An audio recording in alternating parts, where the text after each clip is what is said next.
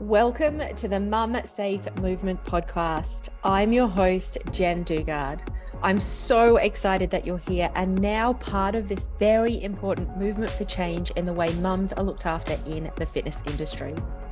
In 2020, 4.35 million women used our gyms and fitness facilities in comparison to 3.5 million men. Further to this, in 2016, the ABS reported that 77% of women over the age of 15 in Australia would become mothers. This is 3.35 million mothers, or 42.7% of a personal trainer's potential clientele. Yet our fitness certificates don't teach us enough, and mums themselves receive very little, if any, education about how to move safely and effectively. I am here to change that. This podcast is an accumulation of over 16 years in the fitness industry, a decade working face to face with mums themselves, and teaching thousands of trainers in my Safe Return to Exercise certification. And most recently, bringing mums and trainers together around the Mum Safe brand. This podcast is the next step into raising our voices and bringing mums and the trainers that work with them into the arena to achieve our mission of safe and effective exercise for women at every stage of motherhood. Let's dive in. Welcome to the Mum Safe Movement podcast. I'm your host, Jen Dugard, and I'm so excited to bring you today's guest. Molly Galbraith is the co founder of Girls Gone Strong and creator of the GGS Academy, the world's first academy providing evidence based women specific certifications for health and fitness professionals. Through her academy, she's certified tens of thousands of professionals in over 125 countries, helping them to become the go to coach for women in their gyms and communities. Molly and I met at the Women's Health and Fitness Summit in Melbourne in 2018, which was created by Mish Wright, who I spoke to in episode three. So go check that out if you haven't done already. Molly spoke about lifting women up, a topic that really hit home for me at a time when I was trying to figure out the next steps for my business the things that Molly said in that presentation really helped me to create Mum Safe in the way that you see it today. Molly and I have kept in touch over the years, and she actually agreed to come onto my podcast a number of years ago, the podcast that never happened. Then she wrote a book, Strong Women Lift Each Other Up, and I finally launched this podcast. And I was excited when she re agreed to come and hang out with me and chat. This conversation goes in all of the directions from talking about women and mums in fitness, supporting each other as women, and also business, because Molly has created a hugely impactful business in Girls Gone Strong. Molly is an absolutely beautiful soul, and I'm incredibly privileged to call her a friend and to have her as an ally in the mission to improve the landscape for all women. When we get to the end of this conversation, make sure to follow, follow Molly on Instagram at the Molly Galbraith and to head to go.girlsgonestrong.com to learn more about her certifications. You'll also find a link to her most recent course on menopause and one of her short courses in our show notes. Let's dive into this episode. I know you are going to absolutely love it. Molly, welcome to the Mum Safe Movement podcast. How are you? I'm so excited that you're here. Hey Jen, thank you so much for having me. I am, you know, whenever people ask how are you, I feel like especially for the last like several years since the pandemic, it's like you're like checking in with like all the parts of yourselves, you know what I mean? To like come up with the real answer because I don't like to be like fine, you know? So it's like I'm I'm pretty good, all things considered, you know? Like I'm recovering some, from some really hard stuff. I am excited about a lot of things. I am feeling like life gets better by the day for the most part. I'm tired. You know what I mean? There's just like, there's kind of like all of the feelings going on, which I would imagine other people can relate to as well. Absolutely, all the layers. And I do like the checking in first rather than just going, yeah, I'm fine. So I think we're talking the same language. Um, let's kick off then with the way that I like to start the podcast with the three questions. Um, yeah. So please share with us your word around how you're showing up today, which again, it's a safe space. And if it's been a shitty day for you, not morning, you can share that. Um, then we'll go into a win and something that you're working on. Yeah, I think the most authentic word for like how I'm showing up today is probably recovering, you know, and that's like I just spoke at a conference. I was telling you before we kicked off. Um, and I had terrible travel on the way there. I got stuck in the airport overnight for 12 hours. I got 37 oh my minutes goodness. of sleep. Yeah, my Oura ring, it felt like it was trolling me. It was I've like, my, yeah. hope, you're, hope you're feeling okay after 37 minutes of restless sleep Wednesday night, you know? Far out. Um, yeah so recovering from that recovering from a really big like work sprint. So we released a menopause coaching specialist certification back in june. So if i look at like you know the last several months leading up to that. And then i don't know if you heard but my sister passed away really unexpectedly about a year ago and just shattered my whole world. So like really this whole year has been a year of like healing and mm-hmm. re- like recovery and just like you know, I, I mean, on the one hand, so present and grateful for what is, you know what I mean? And just so wildly sad and, you know, shattered about that. And so it's, yeah, it's just been, it's been a lot. It's been a roller coaster, that's for sure. So I would say recovering, recovering from the weekend, recovering from the last six months, recovering from the last year um, has been, yeah, probably, probably how I'm showing up today. Yeah. Thank you for being so honest. Yeah. Mm. Yeah yeah, I just want to. I, I I feel like I want to say sorry, but I don't want to say sorry, like I, about your sister.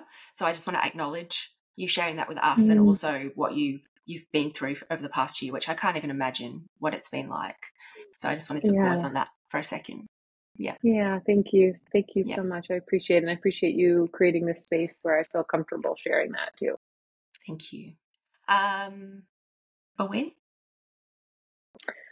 A win. Oh, I would say I would say the menopause coaching specialist certification. Yeah. Huge win. It's something that is just so wildly needed. You know, like Girls Gone Strong exists in the industry because there was such a lack of education around women's, you know, women specific topics. You know, pregnancy, mm-hmm. postpartum, mm-hmm. exercise, diastasis, pelvic floor, pelvic health, right? There's also the PCOS and the endometriosis and the menstrual cycle and the body image struggles and the diet culture and and then there's menopause, right? And and when you think about Uh, not only are women underrepresented and underserved, but the older we get, right, it feels like the more invisible we get. And so it's just been so amazing to see how many professionals were so excited about learning this information, how many women are feeling empowered by it. I mean, it's no surprise that one of the biggest populations of people who hire a coach or trainer are women over 40, right? And menopausal symptoms can start for women at age 39, which I just turned 39 last month, right? So it's like I'm right right there in it. And so I think being able to create that and have so many people care about it feels like a really big win. Yeah, congratulations on that. It's been it's always awesome to watch what what you guys are doing at Girls Gone Strong and what you're doing personally. So huge congratulations because it's a big body of work. Thank you. Yeah. Kind of feel like that's what you've been working on, but but what's you're working on right now? Like, does she need anything else? Really? yes, yes, yes, yes. We are creating a fun. We are creating a bunch of new free five day courses, which is Amazing. really exciting. So that's kind of always been our thing where we create five day courses about, you know, like micro topics or whatever that we think people might be interested in. One, because we're passionate about the accessibility of information. We don't want, you know, geographic location or finances to be a barrier to people mm-hmm. being able to access really high quality information for themselves or the women that they work with. Um, and two, it also gives people just a little taste of the quality of the stuff that we do. So we've got a really great one coming out about menstrual cycle. Uh, I think it should be out in a couple of weeks. And then we've got another one related to nutrition and menopause. So how health and fitness professionals or women could use nutrition to help combat some of the most common symptoms of menopause. So everything from brain fog to hot flushes to poor sleep and low energy to you know weight gain, things like that. So the things that really impact um, women at midlife. We talk about uh, nutrition like tips and stuff that that they can use to help combat those symptoms. So I'm super excited about putting those out into the world. Amazing. Very, very exciting. Um, Molly, I wanted to talk to you today, and I said this a little bit when before we came on, is I, I always try and pin down one thing that I want people to kind of get from our conversation, and I really just could not do that um, for this one. So I'm going to bounce all over the place around, you know, raising women up talking about women in fitness and also talking about business. But before we get to that point, could you tell us a little bit about your story? Um, what made you so passionate about working with women? What got you into the fitness industry? And also, you know, why you even wanted to build a business of your own? Yeah, I can do that. So I uh, got into health and fitness. It's been over 19 years now, which is pretty wild. Wow. So I started Yes, I know. I'm coming. I'm in my 20th year. So I got started personally at the beginning of 2004. Um, very quickly, I started having kind of a physical transformation. And so other people started asking me for help with their nutrition and exercise. And of course, I was like a 19 you know 19 year old like fitness fanatic like all over fitness forums this was before social media was even a thing right literally yeah. all over fitness forums and people are reaching out asking for my help and i'm like well i'm not a trainer but like i can tell you what's working for me right so truly like as soon as i started as soon as i got into fitness I started coaching, even though I didn't know that it was coaching at the time. And even though I was like super unqualified to do it, right? I just started being like, well, hey, I'm, I would say I'm not a coach and I won't charge you, but like, here's what I'm doing. Here's my workout. Here's what I'm finding is helping with my nutrition, things like that. So almost instantly i started having people ask for my help and within a few years i, I did become a coach and start coaching clients online and in person um, but that was 2004 and like most women i started working out because i wanted to quote unquote get in shape i wanted to feel more comfortable in my body. I wanted to, I, you know, I was, I was already like lethargic and sluggish at, at 19. And I was like, this is not what I want for my life. And so started working out, um, started dating a guy who was a trainer shortly after that and got thrust into the world of like pretty intense exercise really quickly. So I was competing in like figure competitions and powerlifting and, um, and I was reading everything that I could get my hands on about coaching. I was going to seminars. I was taking, you know, reading books. There weren't so many online courses at the time, but I was reading like tons of, you know, blog posts and articles and things like that. And, and like I said, attending conferences and mentoring or um, uh, working with mentors. So kind of apprenticeship under training underneath really smart coaches and physical therapists. And I realized after a few years, like, there's almost no one talking about all of these women specific topics that are impacting myself and my clients. So again, everything from you know pregnancy and postpartum to by that time I had been diagnosed with Hashimoto's and polycystic ovary syndrome, had issues with my adrenals. I had pelvic floor dysfunction. I started having incontinence when I was a seven year old gymnast, right? It had been impacting me basically my whole life um, a diet culture. I mean, I developed terrible disordered eating habits and just like really deep body image struggles and shame and comparison and self doubt and guilt and all of these things. Um, pretty like in the first several years of my of my fitness career, and nobody was talking about them. And so myself, I was struggling with these things. My female clients were struggling with these things. And so in 2011, about seven years into my career, I co founded Girls Gone Strong. And the idea was that we would be a hub initially for like celebrating women and strength and you know women specific topics and in the last 12 years we've evolved into basically the world's largest platform providing evidence-based interdisciplinary women-specific health fitness nutrition pregnancy and menopause education to women and the professionals who work with them so it was really like so many of us who create things to solve problems right they were born out of the own my own problems that I was solving where I couldn't get the help that I wanted. I couldn't get the training to help my clients. And so um, yeah, it was really just about identifying a big gap in the industry and and saying okay well and i don't certainly i could there's no way i could have anticipated what girls gone strong was going to become but um, I have ADHD, and so I'm very impulsive. So when I see something, I'm like, well, yeah, I want to start a website. Well, yeah, I want to open a gym. Well, yeah, I want to start a Facebook page called Girls Gone Strong, right? So I really didn't even think it through. It wasn't like I had this big grand mm. plan. It was like, here's this problem, and like I can do something about it, maybe. And so that's kind of, you know, I, I say that I had the audacity and naivete to start a business back in um, back in 2011 that has become Girls Gone Strong which is absolutely fantastic because often these things don't get started mm. if we have the forth, foresight of what they could look like or how hard it could potentially be along the way.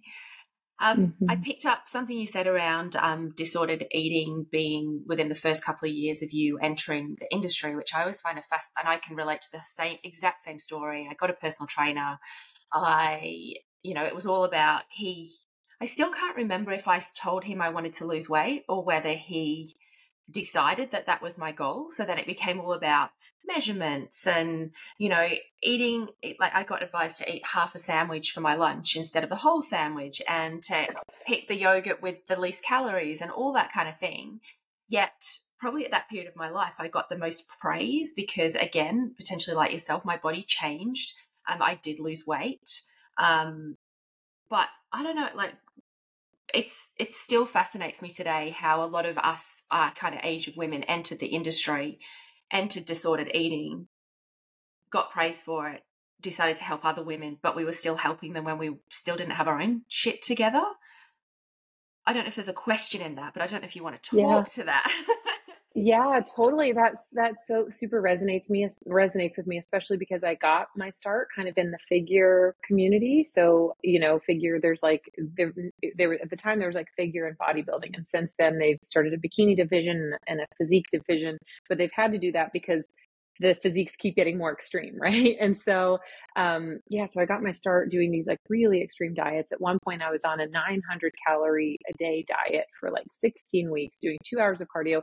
I am almost six foot tall and like a hundred and 70 something pounds, right? So what is that like 80 80 kilos or whatever for those for for my Australian friends, right? Like that's like and I was eating 900 calories a day. And I ended up, that's part of the reason I think my doctor said she thinks I was predisposed to Hashimoto's and PCOS. And essentially, my, you know, my genetics, like, like the, I, this is not the best term. My genetics loaded the, loaded the gun, the stress pulled the trigger, right? Like that's essentially what she thinks happened there. And yeah, my eating was wildly disordered until 2013 when I remember I had hired a fitness coach and he had been because um, my weight had been fluctuating and i was like i just have to hire a coach and i just need to if i just get lean it'll fix everything right and so i was like looking through uh, he gave me this meal plan and i was like sending him pictures progress pictures and i remember one week like my weight didn't change and um, i looked down at my meal plan and he had taken away my avocado at dinner and i was like i like started crying and i was like is this what I want for my life? Where some mm. dude two mm. states over looks at a picture of me in a bikini and tells me I can't have avocado with my dinner? Like, no, this is not what I want for my life, for my one wild, true, beautiful life. Like, this is not it, you know? And so at that point, I was like, I'm not doing it anymore. I'm not mm. dieting. I'm not going to obsess about how I look. And it was really, I'm going to eat whatever I want, you know. And for the first two weeks, whatever I want was pizza and cookies and cake and ice cream, whatever, right? But eventually, that's not really what, you know, what our bodies want for the most part. And so I kind of went on this little spree. And then I was like, I just started incorporating um, improved nutrition habits. And over time, gained nutrition skills, right? Because it's not just about the habits, it's about having the skill to navigate like eating in the context of our real lives. And so I started like t- slowing down and tuning into my hunger and fullness and like realizing that hunger is not an emergency, right? And that it's okay. Like I don't have to, you know, I don't have to like dive face first into a bag of chips or if I'm hungry, like I can I can surf that and then I can eat when it when it makes sense, right? When it's time. And um, I can prioritize protein and vegetables and like I can have pizza and salad for dinner, right? It's not this either or. And so, yeah, so the disordered eating, you know, there's a 2008 study of or 4,000 women, a survey conducted by UNC, um, University of North Carolina, Chapel Hill, and Self Magazine here in the US. And of, of the 4,000, over 4,000 women, 75% reported engaging in disordered eating behaviors. So if people aren't familiar, there's normal eating behaviors and there's clinically diagnosable eating disorders across a spectrum, right? And in the middle are disordered eating behaviors, and that's obsessing about weight, cutting out food groups, call it, you know, without a medical or religious reason, um, calling foods good or bad, being anxious about, you know, your food, um, compensatory eating or exercise. So feeling like if you eat a certain amount, you have to make up for it, right? Or if you did a hard workout, you deserve to eat this particular way. And so, I mean, and all of that just sounds like the fitness industry, right? Like it literally, it's glorified really? yeah. by truly it is glorified by all the different areas of the fitness industry. It's called cheat meals and clean food and you know bad food and you know and trainers punishing their clients if they see them eating a burger on social media and you know um, diets that cut out entire food groups or you know and so yeah it's just it, it, that is the fitness industry. They glorify that. And i think we're seeing a bit more of a shift in the last five to ten years which is really nice but it was really rampant i would say when you and i got in the industry so many years ago. It was huge. And I do think we are moving in the right direction. I also always have this awareness though that my bubble is moving in the right direction and is the wider fitness industry moving in the right direction that's yeah. fair i always think about like ggs like yeah like we're in this bubble and like when i peek out from behind the curtain i'm like, like oh my god keep me away but then we have mm-hmm. to go well how do we get out there more and how do we infiltrate i think that's the right word infiltrate yeah.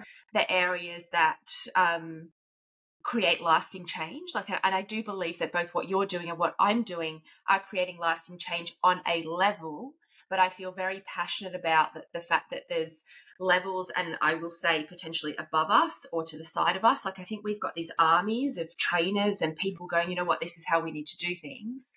But there's definitely the the other areas of the world whether it's the government um, big brands i talk about rtos a lot i talk about um, big box gyms, like what is happening there. So what would you say? I mean, we talked a little bit about some of the change, but what what what would you say that whether it's about body image or anything else, what else do we need to be doing? Like what else pisses mm. you off? uh, we've got the next hour if we wanted to stay on I this know, topic. We've got time. I know. I'm like I'm like I have ADHD and a microphone and a lot of passion. So how much how much time do we have? Um, I, you know, truly, I think it's the idea that women are a niche or a special mm-hmm. population. Mm. Yep. That is just like, I mean, we make up 51% of the population. We make up 67 to 75% of people who hire a coach or trainer. And yep. yet, whether it's pregnancy or postpartum or our menstrual cycles or going through menopause, like like menopause can impact women's lives, like symptoms for up to 20 years. Mm-hmm. And it's like, on average, you know, perimenopause lasts four to eight years, but it can be longer for some women. It starts between ages 39 and, and 51. And I think the average age of menopause, at least in the US, is 51. And then symptoms can impact women's lives after that for about 10 years, right? So it is possible that some women will start experiencing menopausal symptoms in their late 30s and uh, uh, earlier if they have surgical menopause or you know um, uh, ovarian insufficiency or whatever it, it like it starts then and it lasts for 20 years and 73% of women never like they report never seeking help for their symptoms and i was talking to my partner the other day because he was asking he was asking me some questions about the different symptoms that women experience and i was like it goes from literally like our brains to our boobs to our bones like to every part of our body. Like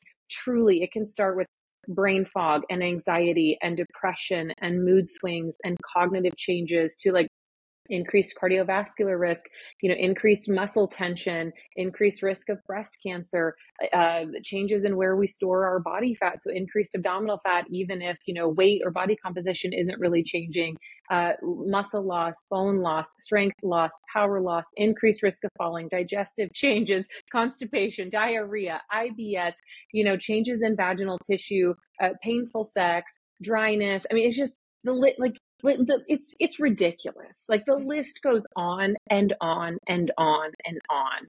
And the fact that women feel like they have to navigate, you know, hot flushes, low energy, poor sleep, eh, cravings, like it, the fact that women feel like they have to navigate this on their own, and just the number of times that I think women feel alone in their bodies and their experiences because there's so much shame around what's happening whether they're you know painful periods or heavy periods or, you know, postpartum depression or leaking urine or you know the hot flushes and the poor sleep and the low sex drive and the cognition changes where women literally are afraid they're getting dementia or alzheimer's. Like the a number of times women feel alone in their experiences in their bodies when they're so wildly universal because we treat them like treat us like a niche or special population really pisses me off.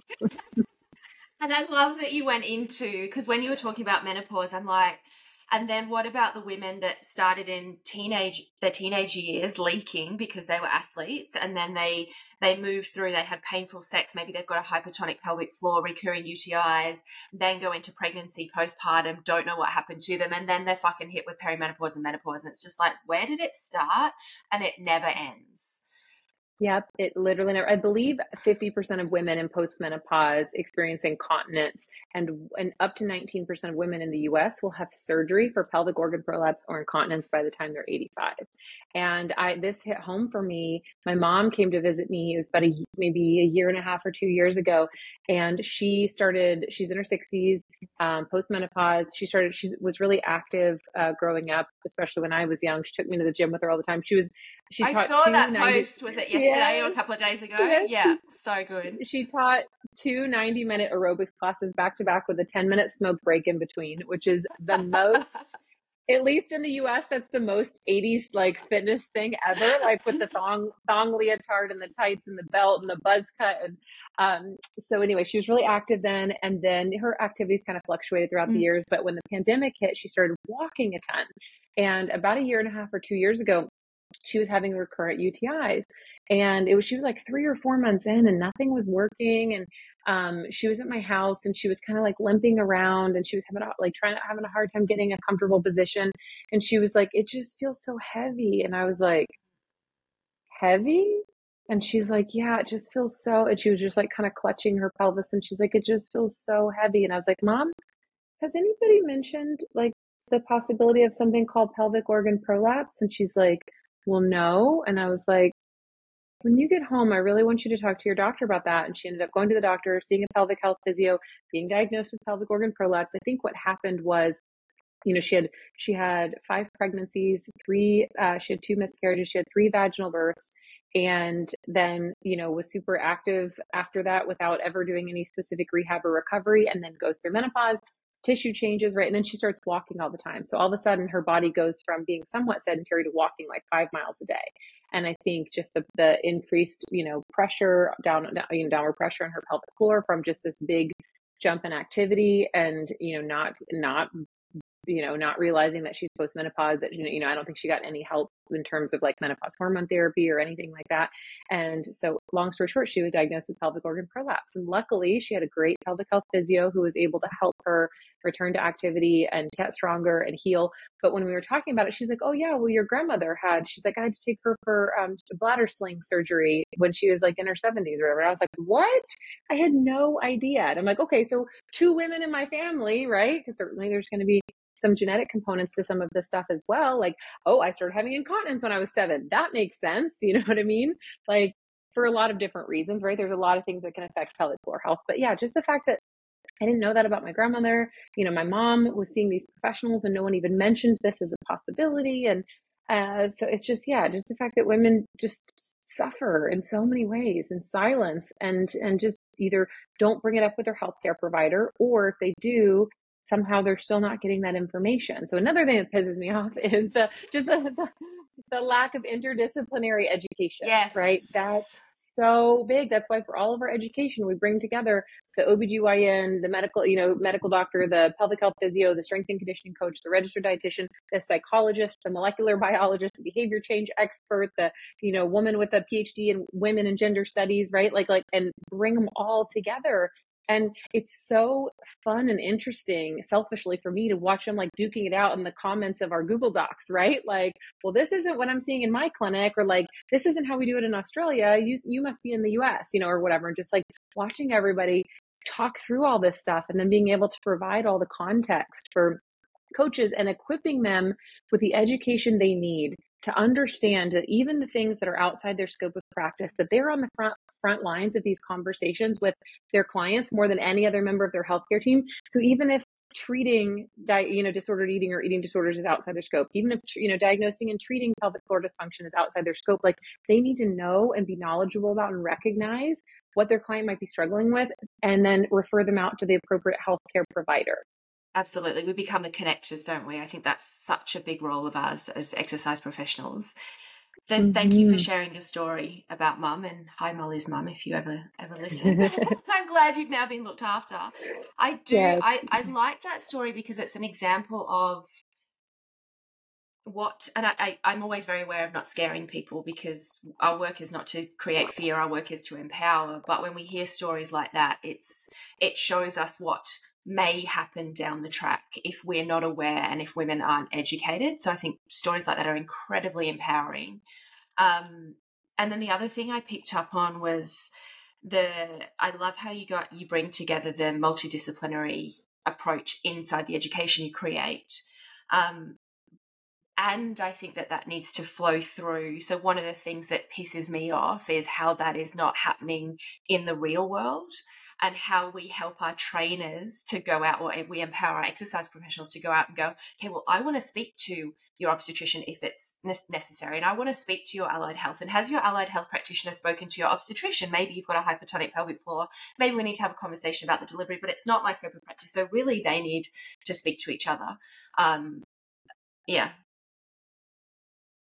yeah, yeah, it's just it's just wild how that ball is being dropped in so many different areas of health and fitness and that's why i mean truly i feel like as health professionals we have the best job in the whole world mm. you know what i mean we can truly have have so much ability to help our clients feel strong and confident and empowered in their lives and bodies. We can help them, uh, you know, not just add years to their life, but like life to their years. And like, you know what I mean? It's just like we have so much opportunity to do that. And like they might come to us for the weight loss or whatever. And it's like, that's cool. We can help them reach those goals, but it's like we can whack them with the empowerment and the confidence and the education and the whatever with it. That's, I always joke like that about about GGS. I'm like, they come to us, you know, for for squats and, and fat loss or whatever. and it's like we whack yeah. them with all yeah, exactly. we whack them with all the other stuff that they didn't even know they needed maybe when they got here. So um, yeah, I just I truly think we have the best job in the world in terms of how much we can positively impact impact our clients' lives, Absolutely. all within our scope of practice. How, why do you think other industries? I think our industry is very or maybe again our bubble of the industry is very open to collaboration why do you think that i mean to me, it's like allied health medical. I mean, there are some, especially in Australia or in Australia, there are some obstetricians that now have pelvic health physiotherapists in their um, practices, which I think is amazing. But why do you think that's just not being done? You know, I what in my experience, coaches and trainers specifically, so people who identify as a personal trainer or a strength coach or a nutrition coach or health and wellness coach, tend to just be very growth minded and mm. personal development oriented. You know what I mean? We just like constantly seeking to improve, whether it's, you know, going to therapy or, you know, looking for ways that they can, you know, level up in their personal lives and their growth and development. At least, again, that's my experience and the people that I spend my time around. Maybe that's who we tend to attract. But I think, so I think there's that. I think we tend to be you know growth minded personal development oriented and just like open to like always getting better because we there's so many lessons from the world of strength and conditioning or personal training that apply in all of these other areas of our lives you know? And so it's like you know like getting 1% better every day and like compounding small habits and skills over time and like seeing you know where we are now and and learning how to set you know behavior based goals or whatever to and build the skills to get where we want to be. And so i think just in general we tend to attract people who are you know think that way maybe more than i don't know like medical school or I, I don't i don't know that for certain. It's just kind of what i've seen. Um, so i think there's that. And then i think truly we encounter our clients having so many struggles that we're like oh i like i want to help you get better or hey this is impacting your ability to get results in the gym. And so we're seeing like there's this piece missing that like maybe I could do a little bit with, but there, you know, I need to have this relationship with this other person. So truly, I think when you spend three hours a week with someone versus a doctor who sees them 15 minutes once a quarter, you know, like you get to know them and like you care about them and like you know their lives and you know their struggles and their hopes and their dreams. The doctor's like, okay, chart, yep, uh huh, okay, great. And your name's Jen again, you know what I mean? You're just like, oh. So I think not to, not to hate on doctors like at, by any stretch of the imagination yeah. like they have they have inc- impossibly hard jobs that i can't wrap my brain around but they get eight minutes you know what i mean they get eight minutes with their patients when they see them and and and learning how to communicate with a with a medical professional is a skill and so we try to teach our coaches how to teach their clients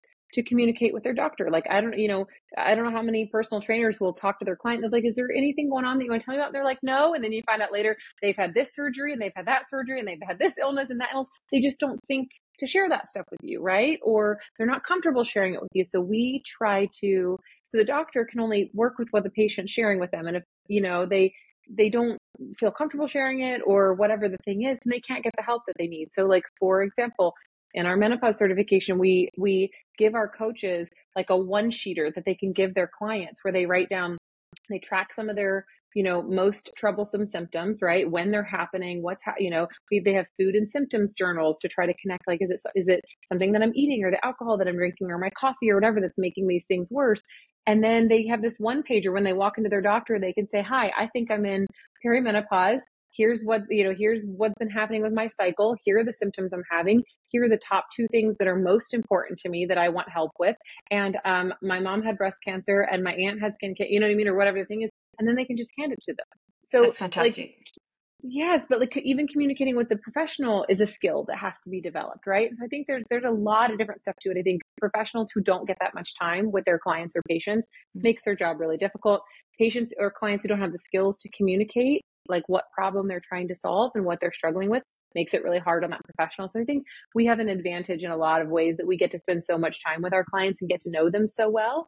Um, and then again, we we as trainers have to understand communication and communication skills so we could you know work with our clients on those so i think we have a lot of advantages that other professionals don't in that way i agree i, I do think there's a lot of exercise professionals that feel like um, they maybe don't know enough to create those relationships with the medical and allied health professionals what would you say to exercise professionals that feel that yeah, I mean that that might be true. And also, it's still your best option to say like, you know, contact the pelvic health physio and say, "Hey, I'm a personal trainer. I'm learning a lot about pelvic health and pregnancy and postpartum. There's a lot that I don't know, but if I have a client who seems to be having some issues, like if, you know, is it okay if I refer them to you and then if you, you know, can communicate to me like what's okay for them to do and like maybe what's not or some changes that I could make to their program, like I'm more than happy to do that. But I think like any any knowledgeable professional is going to like r- totally respect someone who says like here's what i know and here's what i don't know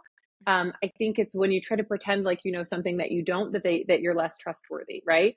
And so i think just saying like hey i'm learning about this and like this is important to me like would you be okay if i started referring my clients to you? And you can refer patients to me or if you want to wait until i'm a little bit more knowledgeable or whatever that's fine. Or if you could look over my client's program and show me where some of the things are that might not be the best fit for her that would be helpful in helping me learn you know? So i think just being really honest and then just continuing to educate yourself. I mean that's why you know i know you provide a ton of education that's why we have the articles and free courses that we do at ggs like there's there's always going to be more to learn um, and at the same time it's not trying to set up set up that relationship with them now is only going to do your clients a disservice. Absolutely. I think once as a trainer you get your head around one, you don't need to know everything. Like being that connector is really important. And two, asking questions because I truly like for myself, it's like the more I know, the more I just go, holy fuck, I know nothing about this stuff anyway. So I may as well ask the question and go, hey, can you please tell me more about that? Um, mm-hmm. so I mm-hmm. can learn during this process as well. Yeah, and I literally will be like, explain it to me like I'm in kindergarten. You know, exactly. like if they if they say something to you because we have the curse of knowledge. Like I was just talking, I presented at this conference this past weekend, and I was talking about language that we're using when we're coaching and cueing clients. And I had this client many years ago, and I had trained her for about two or three months, and I said something about glutes, and I like touched my bum, right? And she goes, "Oh, that's what glutes are. I've been wondering this whole time." And she's like, everything you've said makes so much more sense because we have, you know, as professionals, we have the curse of knowledge, right? And the same thing can happen with pelvic health physios or OBGYNs or whatever. So if they explain it to you and you still don't understand, say, hey, I really want to get what you're saying. Can you back it down a little bit and explain it to me like I'm in first grade, you know, or whatever? And and and then they'll be like, oh, yeah, okay, that's right. You might not know all of those words, you know, and so and so just help them, you know, kind of let don't be afraid to let them know that you want to understand and to ask them to bring it down to your level. I love that. I, lo- I think the the biggest thing on that is i want to understand what you're saying and that straight away engages the other person because you're not just standing there and nodding. Yeah. Yeah totally. Yeah. 100% I, I want to change a direction a little a little bit. Um, although I'm like I can ask all these questions around pelvic health and all that kind of stuff, and I'm not going to. Um, I want to talk about women supporting women. Now, I know that you've got a background of stories around, or your story around where not enoughness showed up for you very early in childhood. But mm-hmm. I mean, you can share that if you'd like to, but also, when do you think that that starts for if someone doesn't have the same story? Like you cruise through primary school and everything's okay, and then all of a sudden, like. Yeah, yeah. You know, yeah. So, like you said, I kind of have some stories of being bullied and stuff when I was a little bit younger and just feeling like I didn't quite fit in. And, you know, we didn't have a lot of money growing up and I didn't have the cool clothes. And it, you know, took me for, I did, tried out for the cheerleading squad three times and never made it. And I was all quirky and weird and, uh, quote unquote weird. And I had probably undiagnosed ADHD. And so, you know, and so um, yeah, I just really didn't feel like I fit in for a long time. And it felt like other girls and women were my competition for basically everything, whether it was like the cute boy or the cool clothes or the spot on the cheerleading squad. And I have multiple stories of where literally like I didn't get something because another woman got it, right? Like I tried out tried to be part of this like elite kind of like lifting team at one point and literally they said, "Sorry, Molly, you're great, but we just brought on a woman like you, right? And so it was just kind one, of this over woman. and over again. One yeah, woman. exactly. We just brought one woman like you, so we don't need any more women. We're kept, uh, right? I know, I know. And so, um, yeah, so I had all of those stories. But for women that don't get those stories, you know, I think there is still so much um, societal influence. And like, mm-hmm. obviously, I, you know, you're in Australia, I'm in the US. I can only speak to like, you know, my experiences here. But like you said, so often there will be you know one girl who makes or was like one girl who makes it on the you know the debate team or you'll go to a conference and there's 10 guys and there's one woman speaking right? And it feels like well there's only one spot for women so if she has that spot then there's not a spot for me right? And we see we're so underrepresented in everything from business to government you know politics to leadership to, that we truly think that we have to duke it out with one another for the limited spots available instead of believing that we can create a world where there's enough room for all of us, right? It's like um, Ruth Bader Ginsburg was a really famous Supreme Court, US Supreme Court justice, and somebody said, When will there be enough women on the US Supreme Court? And she said, When there are nine. And there are nine justices on the Supreme Court, right? And so people were shocked by that. They're like, You don't want it to be half? You know, and she's like, nobody thought anything when there were nine men on the court, right? And so it's like when there are nine, like it's like like you can't even envision a world, like right, where all of this U.S. Supreme Court justices are women because just barely eking it out to get a little bit has seemed like enough or the right amount, right? And so I think it's been, gosh, probably the last like 10 years or so. And I was just like, I'm not going to play that game anymore. You know what I mean? I'm not going to play that game. And so even if other people, because like I don't want to, we hear these things that like women are catty and girls are mean and women are bitchy and they tear each other down and stuff. And I, I believe that some women have those experiences 100%. I, I believe in that and I want to validate that. And I believe it doesn't have to be that way. I believe it is a scarcity mindset set up, set up by a false construct that there's only so much for women and we have to duke it out for like the little scraps of the pie that are left, right? And so I think what you've done with your business, what we've done with Girls Gone Strong is we've been like, no, no, no, no. Like we're going to envision something different. We're going to build a new table. Instead of fighting for like one or two seats at that bullshit table, we're going to build a new table and leave room for everybody to pull up a seat. And um, so, yeah, I just think, and I think that when we behave that way and like very authentically show up in our lives that way, then we start to attract other people like that. And I know for me and my friends and my family members, we've all, we've evolved together in this way. You know, like my best friend of 25 or 6 years, like we had our catty moments. We had our like, you know, like fight over the boy, he's mine, yell at each other, get mad. You know, like we had that stuff early in our and like and we have evolved so far past that you know? We've we we used to do the gossip talk shit about other women you know meh, meh, meh, can you believe she was wearing that? Who does she think she is? She think blah, blah, blah, whatever. Did you hear about so and so and what she did with this guy? You know we had that and we've evolved past that right? And so but we had to be those women for each other to become those women. Does that that make sense? And like Makes to start to sense. attract start to yeah. attract more of that you know? And so so it was just like this kind of slow evolution over time of being like, oh, actually gossiping like that doesn't feel good. Or like, hey, I actually, I don't think that either or of us has to speak at this thing. So like, I'm going to put your name in as someone that would like to, you know, I'd like to see at that event. And like, if I get a chance, that's great too, you know, and just deciding that you're going to do these things, these small acts that like lift other women up, whether it's, you know, sharing their work or amplifying their voice or recommending them for something or, you know, complimenting them about something that has nothing to do with the way their body looks, you know, whatever the thing is.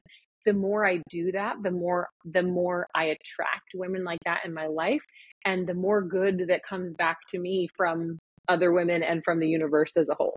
Yeah, I I love that, and I love um this the what can I do because I think that it's really natural to feel like from you know the places that we've been, the scarcity that there has been in the world for women to step into onto the stages, into the spaces, whatever it may be. I think it's very normal to feel that level of, oh, like she's got it, and still feel that today. But then to go, what am I going to do instead when I feel mm-hmm. that feeling? And then over time, those feelings dissipate. I don't know that they ever do they go away completely? Like I'm still like I I get it, and then I'm like, but that's cool. I want to do that, and she's showing me that I can do that.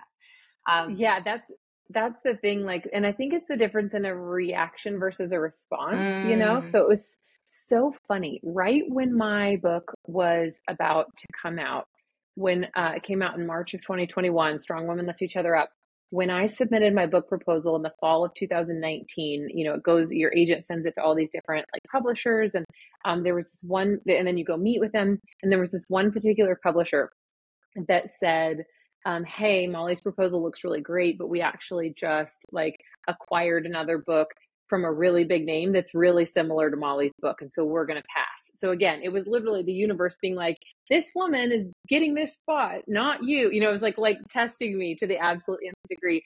And then her book came out like two weeks before mine or something like that. And I remember being like, oh, you know, and it hit like the New York Times yeah. bestseller. And I remember just being like, ah oh my gosh, like this is truly the universe being like, eh, are you really about it? You know what I mean? Like, like, okay, how, how much do you really believe in this? You know?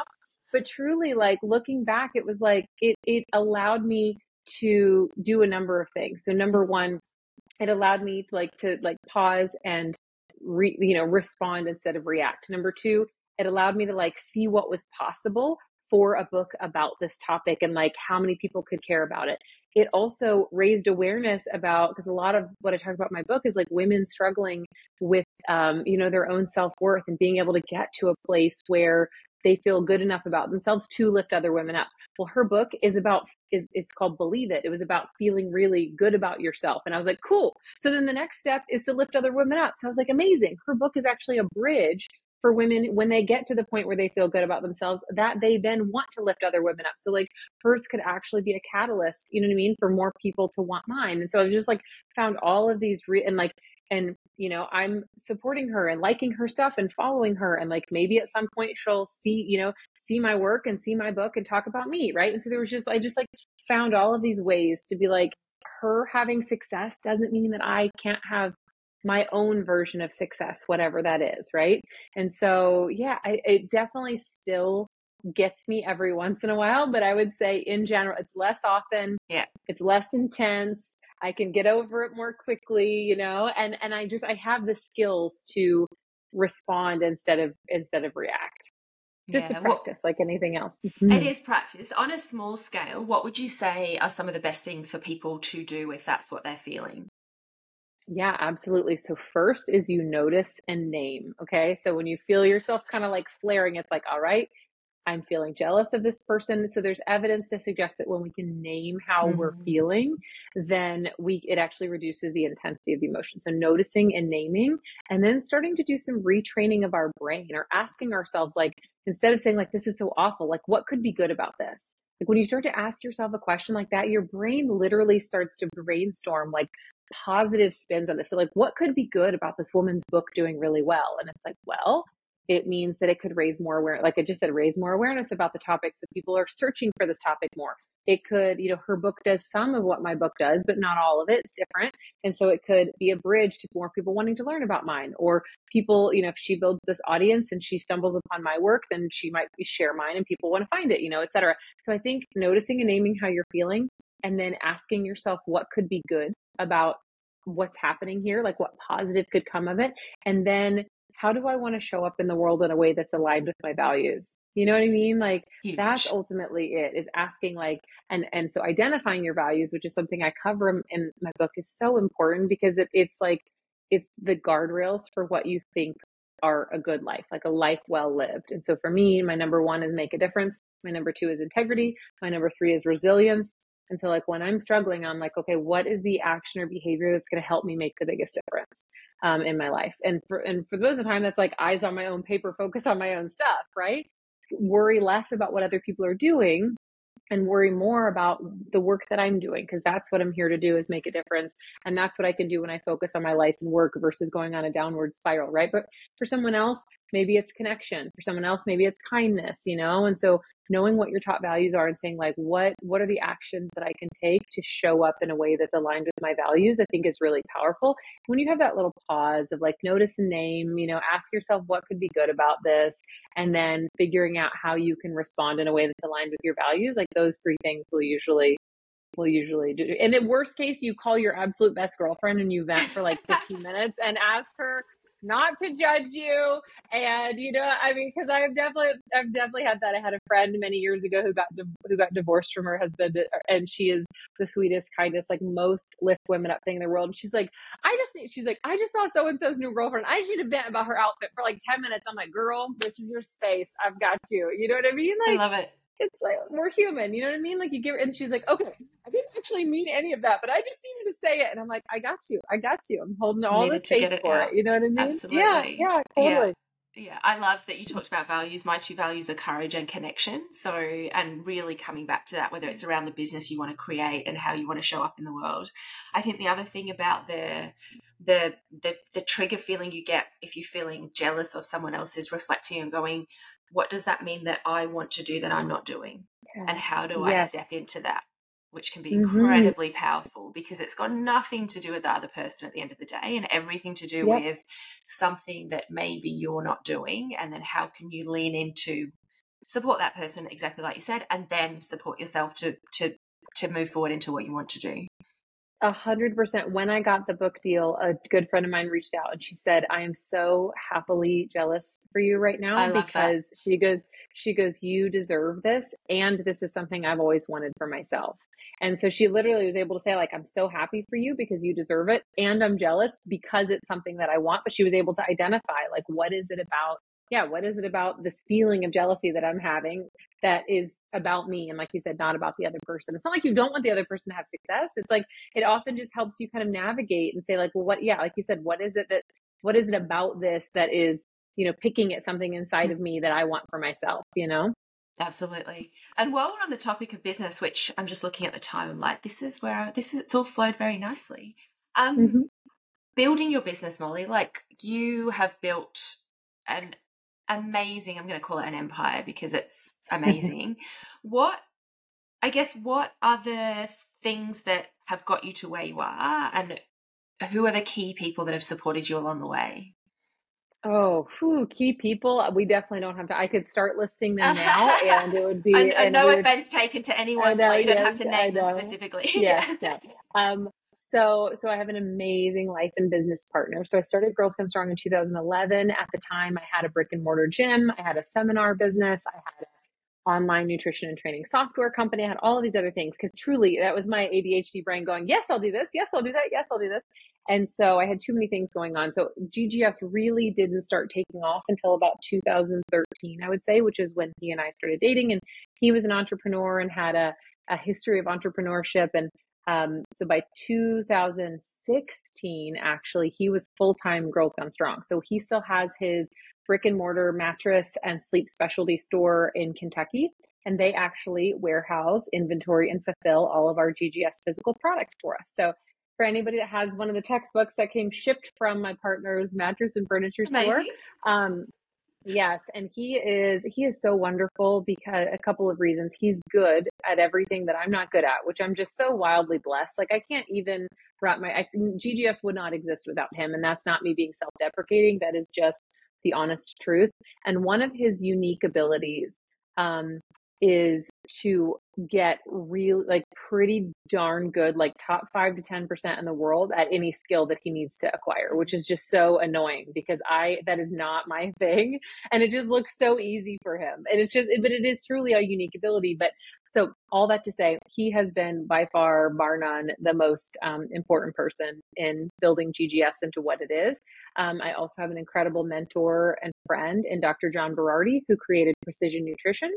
And um, so that was a behemoth of a business. They've coached well over, I think, 150,000 clients at this point. They've certified 50 to 100,000 personal trainers in coaching nutrition. It's really big, definitely here in the U.S. and Canada. And I, I know they have some somewhat of a footprint in Australia, but he has truly been a mentor and just, um, yeah, just kind of he, he he doesn't quite tell people what to do. He's like a wise sage. He like drops these like little breadcrumbs of advice, and every once in a while, I'm like, enough with the fucking fables, JB. Just tell me what to just do. Tell me what like, to do. Tell me.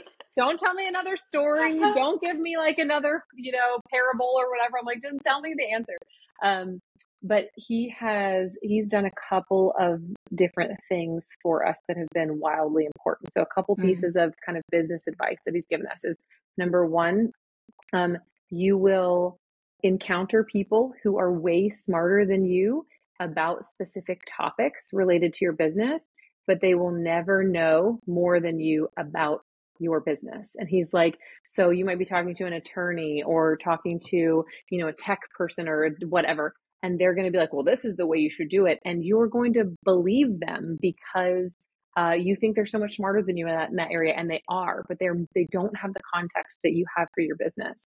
And so it's really important to listen and, he, and it's it, that's even become him for us you know like he still gives us advice and sometimes we're like hmm we need to consider the context of his words of wisdom there because they don't actually apply to us in this particular situation. So it's it's um it's knowing understanding that while other people are experts in different things like you are the expert in your business um, number two is to remodel the room instead of remodel the house. And so I asked him at one point, I said, Have you ever made any big mistakes with PN? Because it feels like everything you've done has been like a home run success. And he said, You know, we have. And he said, But the thing is, is he's like, We've always remodeled the room first. We've always started small and made changes there. And if we, that way, if we like it, we can keep going. But if we don't like it, we can, you know, we can scrap it before it gets to be too big of a thing. And then he said, everything you do must build on itself. And so, you know, I think it's so easy as entrepreneurs, especially when we're multi passionate, to get distracted by a bunch of different things. And so it's just like everything you do builds on everything else you do. You know, like we coach women and we teach people how to coach women. And it would be really easy to go do like a whole bunch of other different things, right? But it's like we've stayed very true to that path. Um, and so, and learning how to stay focused. I mean, you know how hard it is to get my attention. We've talked about this before, like for different things, right? I say no. I mm. say no. Okay. Oh, this is actually a really, really good piece of wisdom. He wrote about this in his book, Changemaker you know, when you're brand new to the industry, you say yes to everything because you don't have any opportunities. Like, yes, you'll go to the Chamber of Commerce and speak to their people. Yes, you'll join this, you know, particular group on Thursday morning so you can talk to people about training. Yes, you'll train so and so for free. I mean, I trained so many people for free for years, you know, when you're new. Like, you say yes to everything.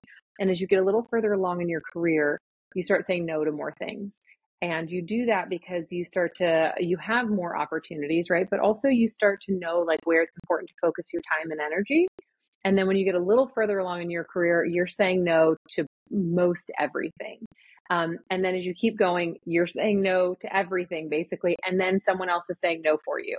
And that's like that's the status where it's like okay you know but it takes a while to get there right? You put in the reps you do your time you put in the work but I say no to pretty much everything. I have an autoresponder up on my email that says, like, hey, I don't really check my email. And so if you need something, email info at girlsgonestrong.com, which is our client care, client care team.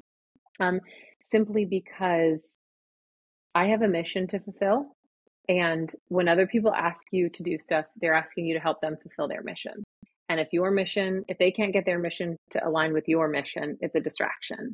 And so I think it takes a while, it took us till about 2016 to get wildly clear on what our mission is.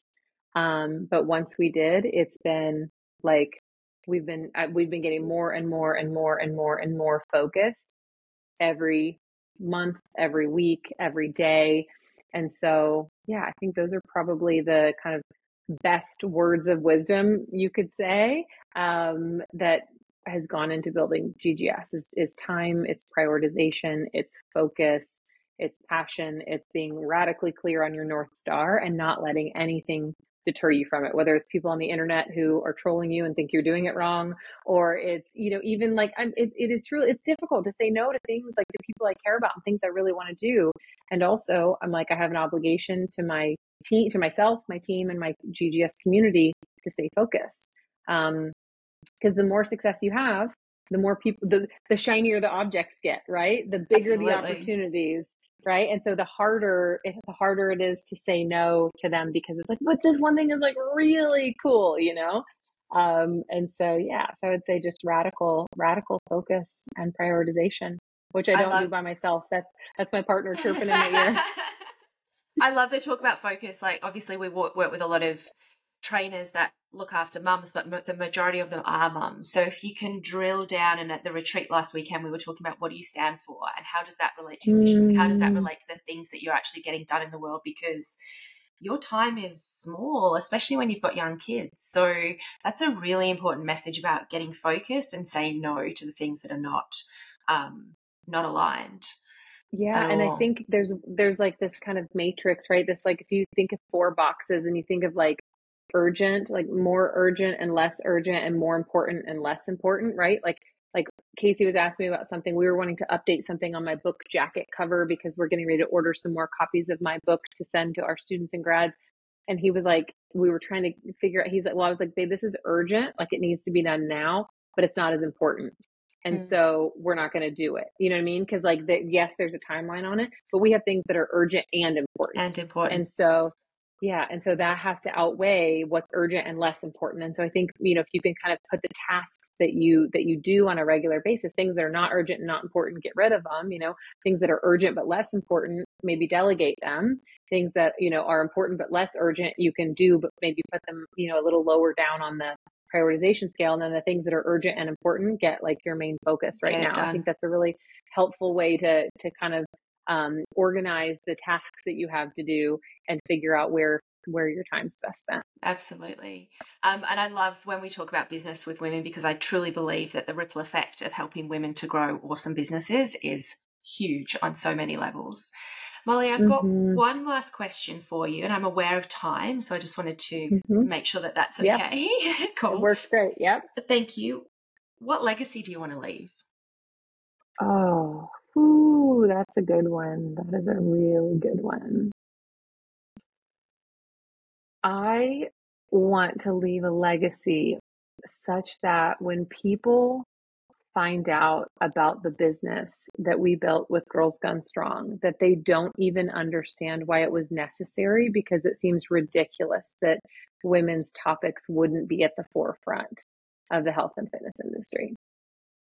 Wow.